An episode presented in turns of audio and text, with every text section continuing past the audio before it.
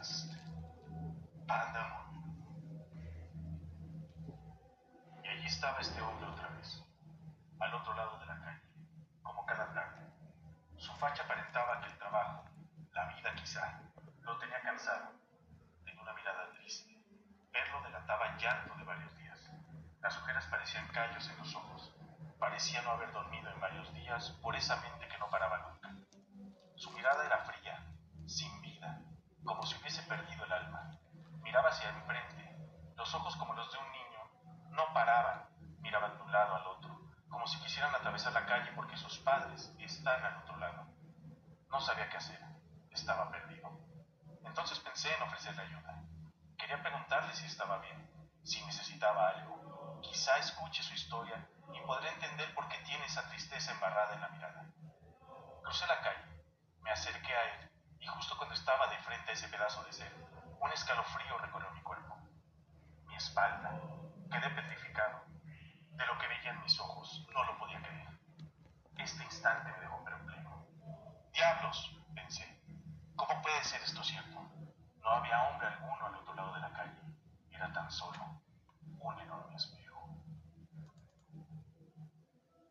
Hijos de la pandemia. Ya estoy con ustedes de regreso. Esto que acaban de escuchar, si bien es de mi autoría, lo escribí yo, un día que me sentía muy mal, un día que me sentía solo. Obviamente lo tuve que mandar a revisar. Mi podcast manager me hizo el favor de reeditarlo, por así decirlo. Corregirlo, aumentarlo. Y este es el resultado. Desafortunadamente, no todo en la vida es risas. Y hoy, hoy tengo que tocar este tema con ustedes. ¿Se han sentido solos? ¿Se han sentido verdaderamente solos? ¿Recuerdan aquella ocasión que les platiqué? Cuando me caí de la moto. Cuando no veía a mi acompañante. Cuando en verdad me sentí solo. Bueno, me encantaría saber qué pasa por sus mentes en estos momentos. ¿Están o no están acompañados? Olvídense de la pareja perfecta, del príncipe azul. Olvídense de la princesa. En esta ocasión no pretendo hablarles de la princesa semidesnuda que les comentaba. En paños menores esperándoles por completo, dispuesta a todo. No. En esta ocasión quiero saber cómo están. De verdad. Saben, yo soy una persona dichosa, rodeado de tanta gente y de tanta felicidad, pero que a su vez me he sentido solo. Lamentable, sí, triste, probablemente, pero cierto. Pero sé que no soy el único. Sé que probablemente ustedes han tenido este sentimiento. Y me encantaría saberlo.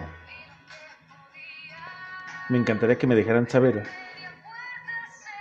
qué tan solos se han sentido. Muchas veces, en muchas ocasiones, nos vemos rodeados de tantas personas que aparentemente no podemos creer estar solos, pero lo estamos. Yo te quiero preguntar, hermano, hermana, ¿cómo te sientes hoy? Esto es difícil, es más difícil de admitir y de reconocer que de tratar porque también puedes contar con una cosa, hermano, hermana. Estoy para ti si estás tan solo. Nunca estamos tan solos como creemos. Solo nos sentimos solos. Yo les debo de decir es, mi, es mi labor informarles que perdí a una persona estúpidamente sagrada en mi vida, tan amada para mí, que su mamá pensó que éramos pareja. Era, era un varón. ¿Pueden creer que Duncan, el renegado MacLeod, tuviera una pareja homosexual? Pues no, no, no la tenía. No la tengo y no la voy a tener. Señores, me encantan las mujeres. Pero mi relación con este ser humano, magnífico, excepcional, era tan allegada y tan grande que dejó entrever, desafortunadamente, a los ojos de la sociedad, que tal vez había algo más que fraternidad. Yo perdí un pedazo de mi vida el día que lo perdí a él. Una gran parte de mi alma murió con él. Y no va a volver, señores. Como tampoco va a volver él.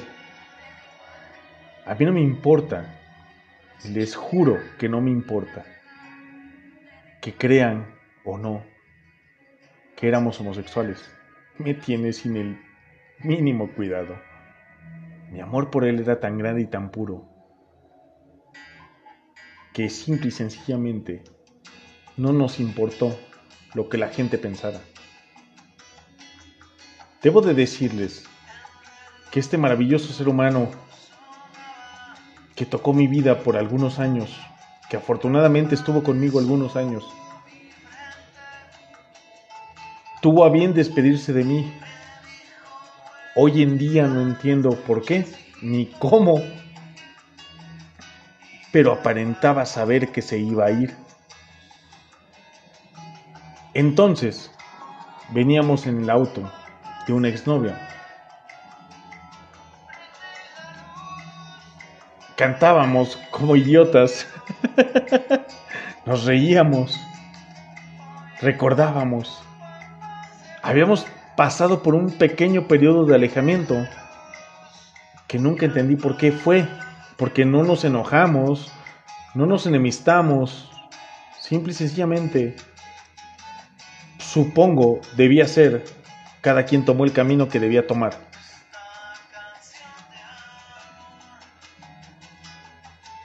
Este buen día,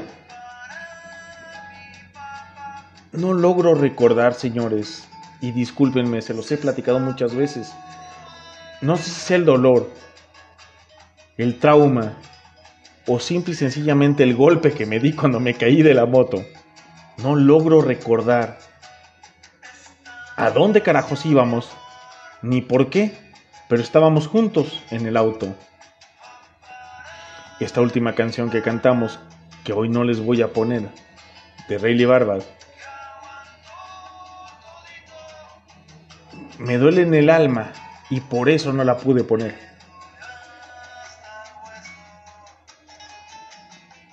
La cantamos a coro, la cantamos felices,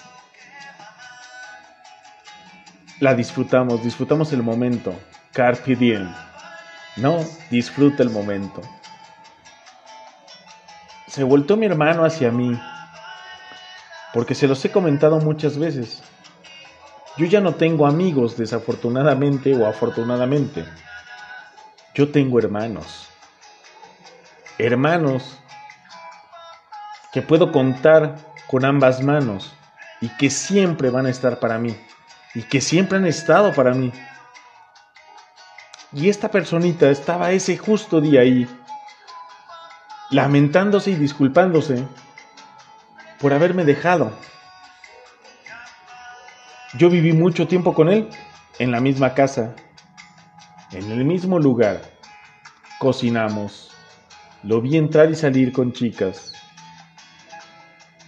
Fuimos porque porque lo conduje al, mundo del motociclismo, cosa que me llena de orgullo.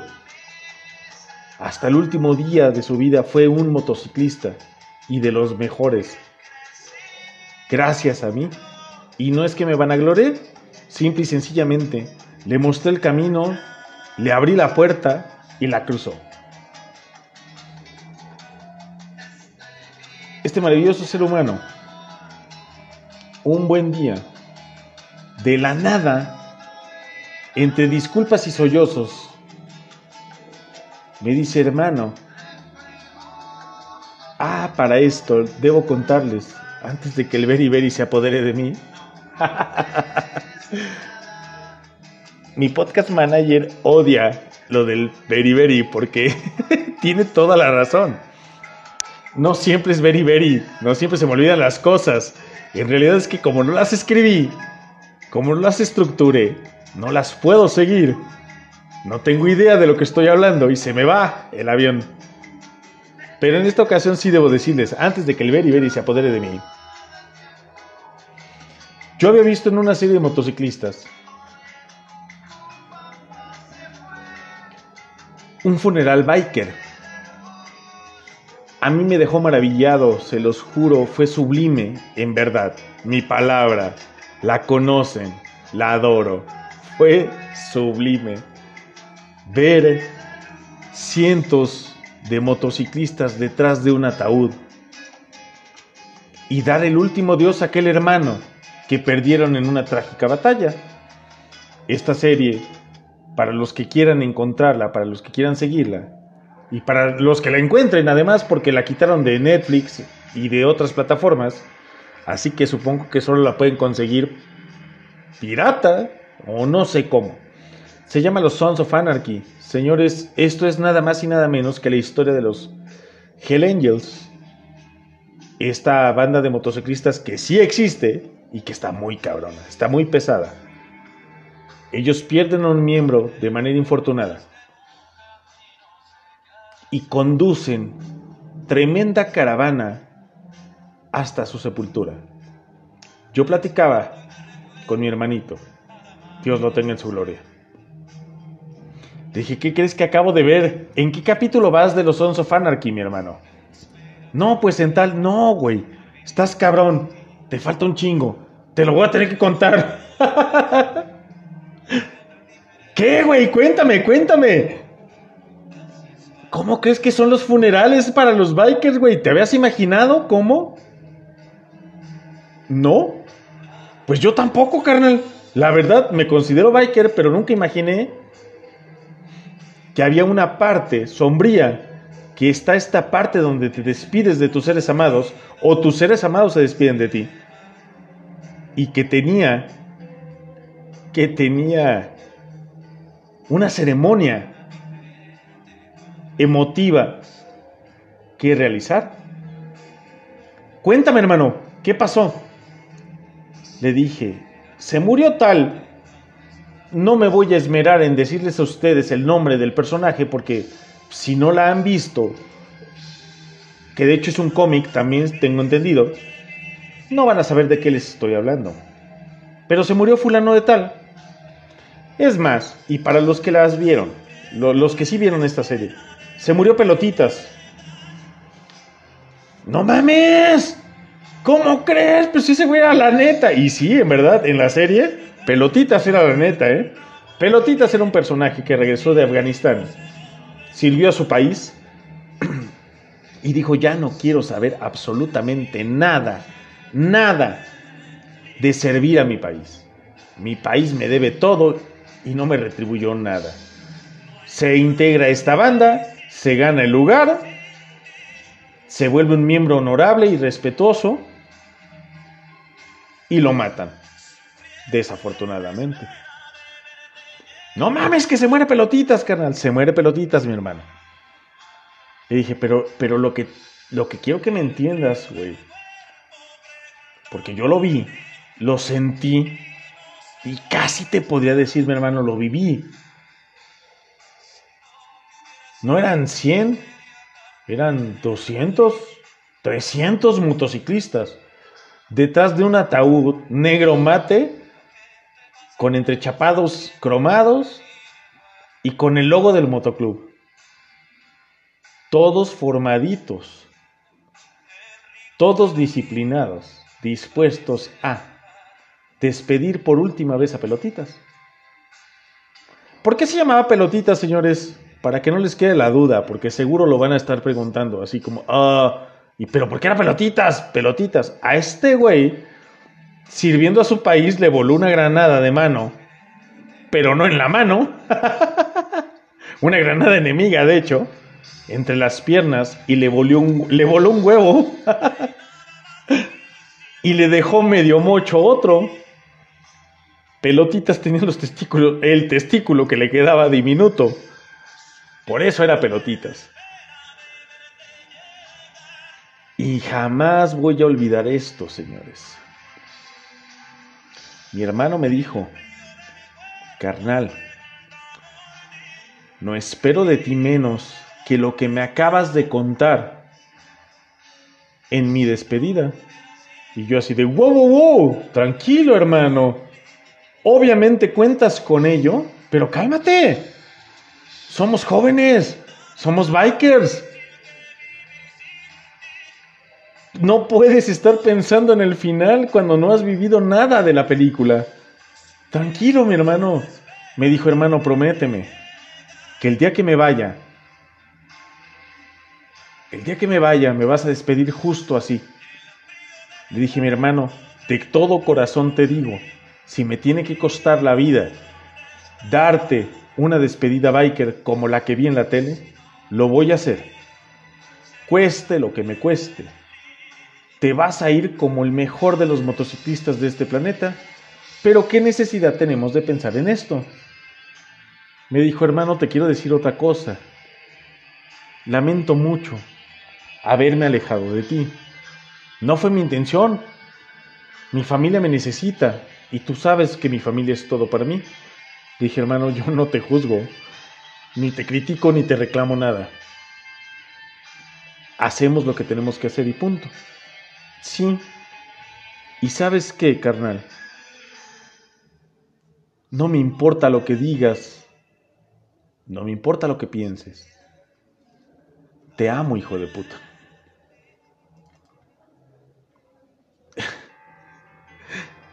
En ese momento no me pude sentir tan más lleno de vida. Con ese te amo, hijo de puta. No podía entender cómo podía venir una palabra, unas palabras tan bonitas acompañadas de otras tan feas. Pero así pasó, señores. Este te amo, hijo de puta, sucedió un jueves. Y me dijo, por favor, por favor. Sigo sin saber qué pasó entre nosotros, pero que ya no pase. Recuperémonos. Somos hermanos. Yo te amo y tú me amas. Volvamos a vernos, volvamos a frecuentarnos. Le dije, hermano, o sea, yo no estoy peleado contigo. Yo entendí que necesitabas espacio y te lo di. Ahí se los voy a decir, claro y franco, como una pareja. No me quise ver tóxico. Lo dejé ir. Me dijo, no, hermano, es que te necesito. Volvamos a rodar. Volvamos a tener esos fines de semana arreglando las motos, apretando tornillos, arreglando cables, bebiendo cerveza. Volvamos a tener esos fines de semana donde se nos olvidó la prioridad que eran las motos y nos ganó la peda. Hermano, te necesito y te amo te quiero. De verdad me haces mucha falta. Yo le dije, hermano, aquí estoy para ti. No voy a decir su nombre tampoco, señores. Quien lo conoció, lo conoció. Mi amado Monster. Esto desafortunadamente pasó un jueves. Sabíamos que no nos íbamos a ver el viernes por las actividades de cada quien. Como un paréntesis, yo trabajaba en el periódico El Universal de México como supervisor de boceadores. De manera que mi, mi, actividad laboral comenzaba en punto de las 3 de la mañana, por lo cual me resultaba imposible ya, y no me avergüenza lo que les voy a decir, irme a un table con mis amigos, para mí era imposible porque siempre salíamos punto 3, 4 de la mañana, algún día nos dio el amanecer en el table. Se fueron las chicas incluso, Y seguíamos chupe y chupe como pendejos, como esponjas.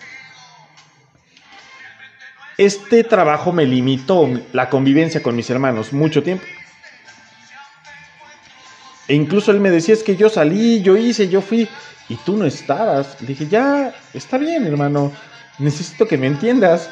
Ahorita son las, no sé, no, por la luz de sol que recuerdo en aquel momento, probablemente era la una de la tarde, le dije, y yo estoy molido, hermano, necesito dormir ya.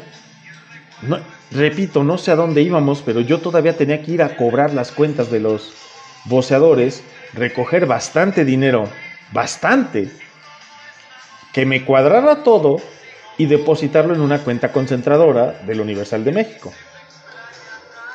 Me dijo, sí hermano, sí te entiendo, no te preocupes. Pero por favor retomemos lo que teníamos. si lo vemos desde fuera sí se oye muy puto. Pero nunca me importó, señores. Nunca me importó. Ni bien llegó el sábado. Por la madrugada. Yo vivía en pareja. Y mi teléfono sonaba. Y sonaba. Y sonaba.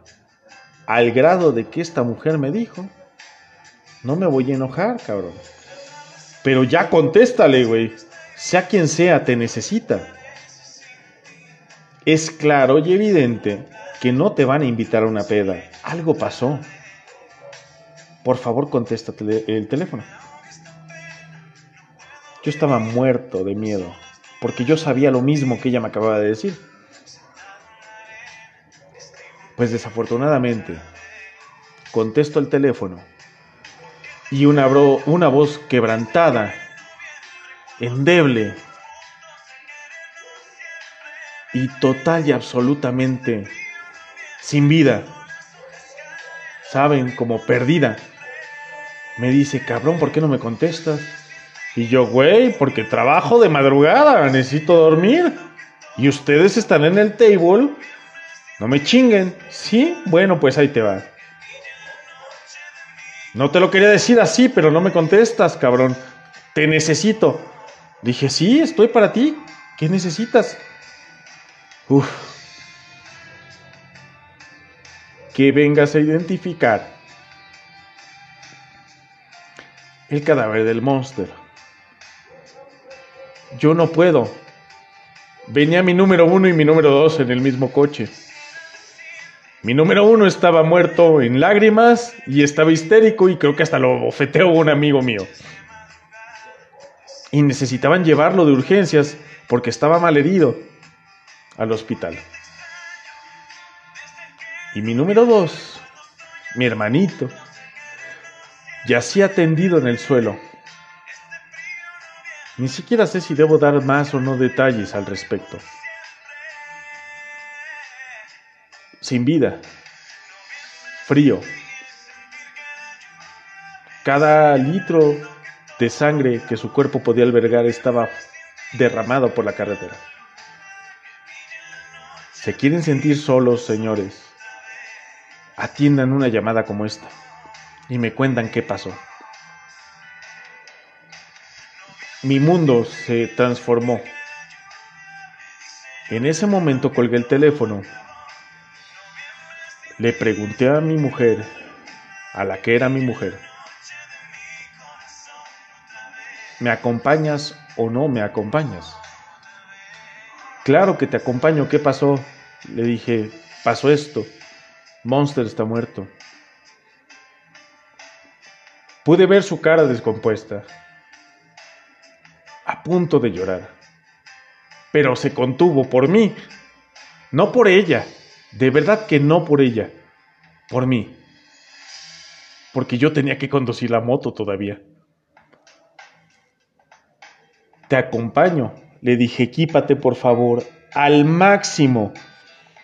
Botas, chaparreras, chamarra de piel, casco, guantes, todo, que no te falte nada. Te necesito equipada al 100. ¿Entiendes? Sí. Por favor, tranquilízate, no puedo. Esto es demasiado tarde para mí. Necesito llegar Y por Dios que vamos a llegar muy rápido. De madrugada, señores, sin tráfico. Y al lugar de un accidente, pues bueno. A la moto le salieron alas. La moto que me daba el trabajo, por cierto, ¿eh? ni siquiera era mi moto. Tenía mi moto guardada en la cochera. No sé por qué saqué la que me daba el trabajo. Supongo que porque era un poco más potente. Y me la llevé. Y llegué. Llegué. Para mi fortuna o desgracia, había mucha gente conocida ¿eh? en el lugar del accidente. Uf. Yo corrí hacia mi amado Monster. Quería sostenerlo, quería saber cómo estaba. Y me taclearon a manera profesional, como la NFL se, se vería en un video. Fui total y brutalmente interceptado por un buen amigo mío, por el buen amigo mío que me introdujo a la radio por internet, el dueño de la radio por internet nada más y nada menos, señores. Yo no sé qué carajos hacía ahí, no me puedo acordar. Creo que se encontraron en el table donde estaban y presenciaron el accidente. Y me dijo, por favor, contente, Duncan. Te necesito tranquilo. Y yo déjame verlo. No. No puedes verlo y no hay nada que puedas hacer por él. Concéntrate. Te necesitamos todos en cosas tan básicas como nadie tiene puta idea cómo se apellida este cabrón. Mierda. Me serené. Llegaron los ministeriales y la, la, la CEMEFO y bla, bla, bla. Llegó todo mundo.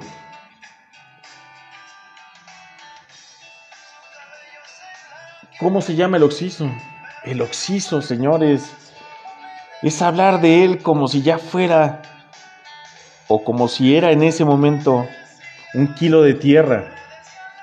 Odiaba que dijeran eso. Fulano de tal. Edad tal.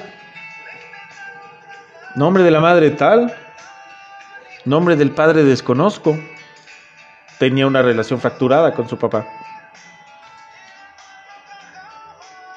¿Qué es usted él? Soy su hermano. Pero no se apellidan igual. ¿Y a usted qué le importa? Soy su hermano.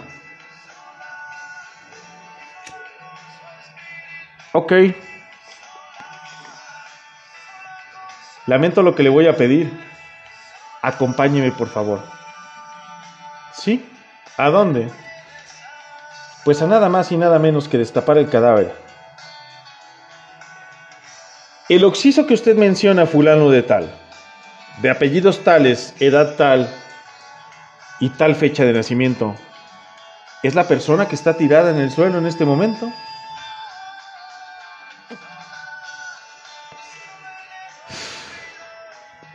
Con el corazón roto tuve que decir que sí.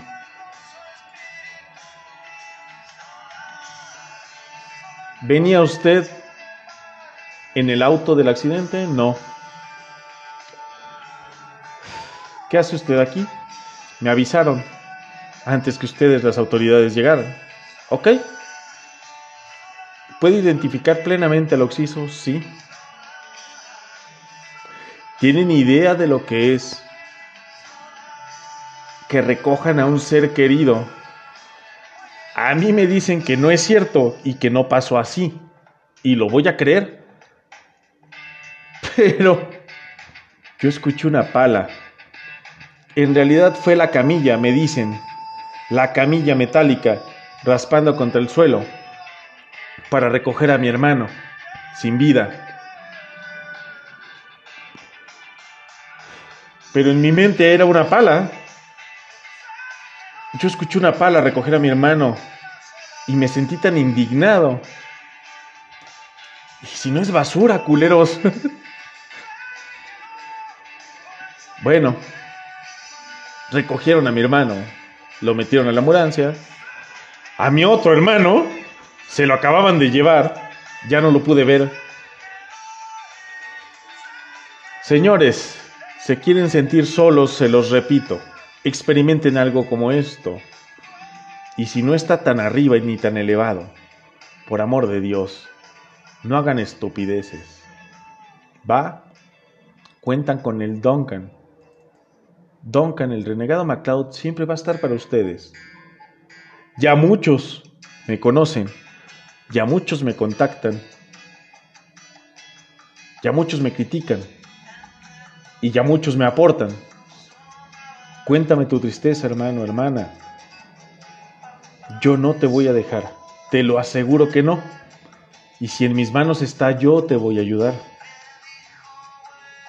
Por favor. Ustedes no tienen idea de lo que es decirle a la mamá de alguien, a la hermana de alguien, que ya no va a estar más este ser en sus vidas y que es verdad que se fue.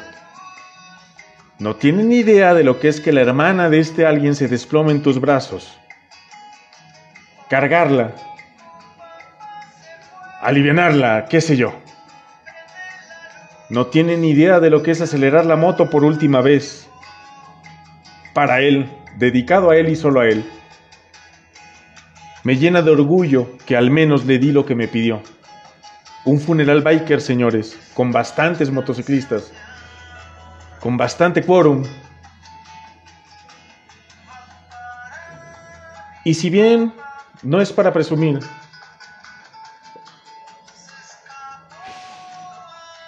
lo enterré con mis propias manos. Utilicé mis propias manos, le quité la pala al sepulturero y creo que a un buen amigo mío para terminar de cubrir el ataúd. Es duro, es difícil y es muy doloroso. Y considero yo que es el día en que no lo supero. Y es probable que nunca lo vaya a hacer. No te sientas solo, mi hermano. No quería hablarles de esto después de tan formidables vacaciones que he pasado, pero me daba vueltas y me daba vueltas y me daba vueltas. Rindo tributo hoy a un excelente motociclista, a un excelente ser humano, a un formidable hermano, amigo, confidente. Donde quiera que estés, mi hermano, esto es para ti. Se despide de ustedes, Duncan, el renegado MacLeod. Hasta la próxima.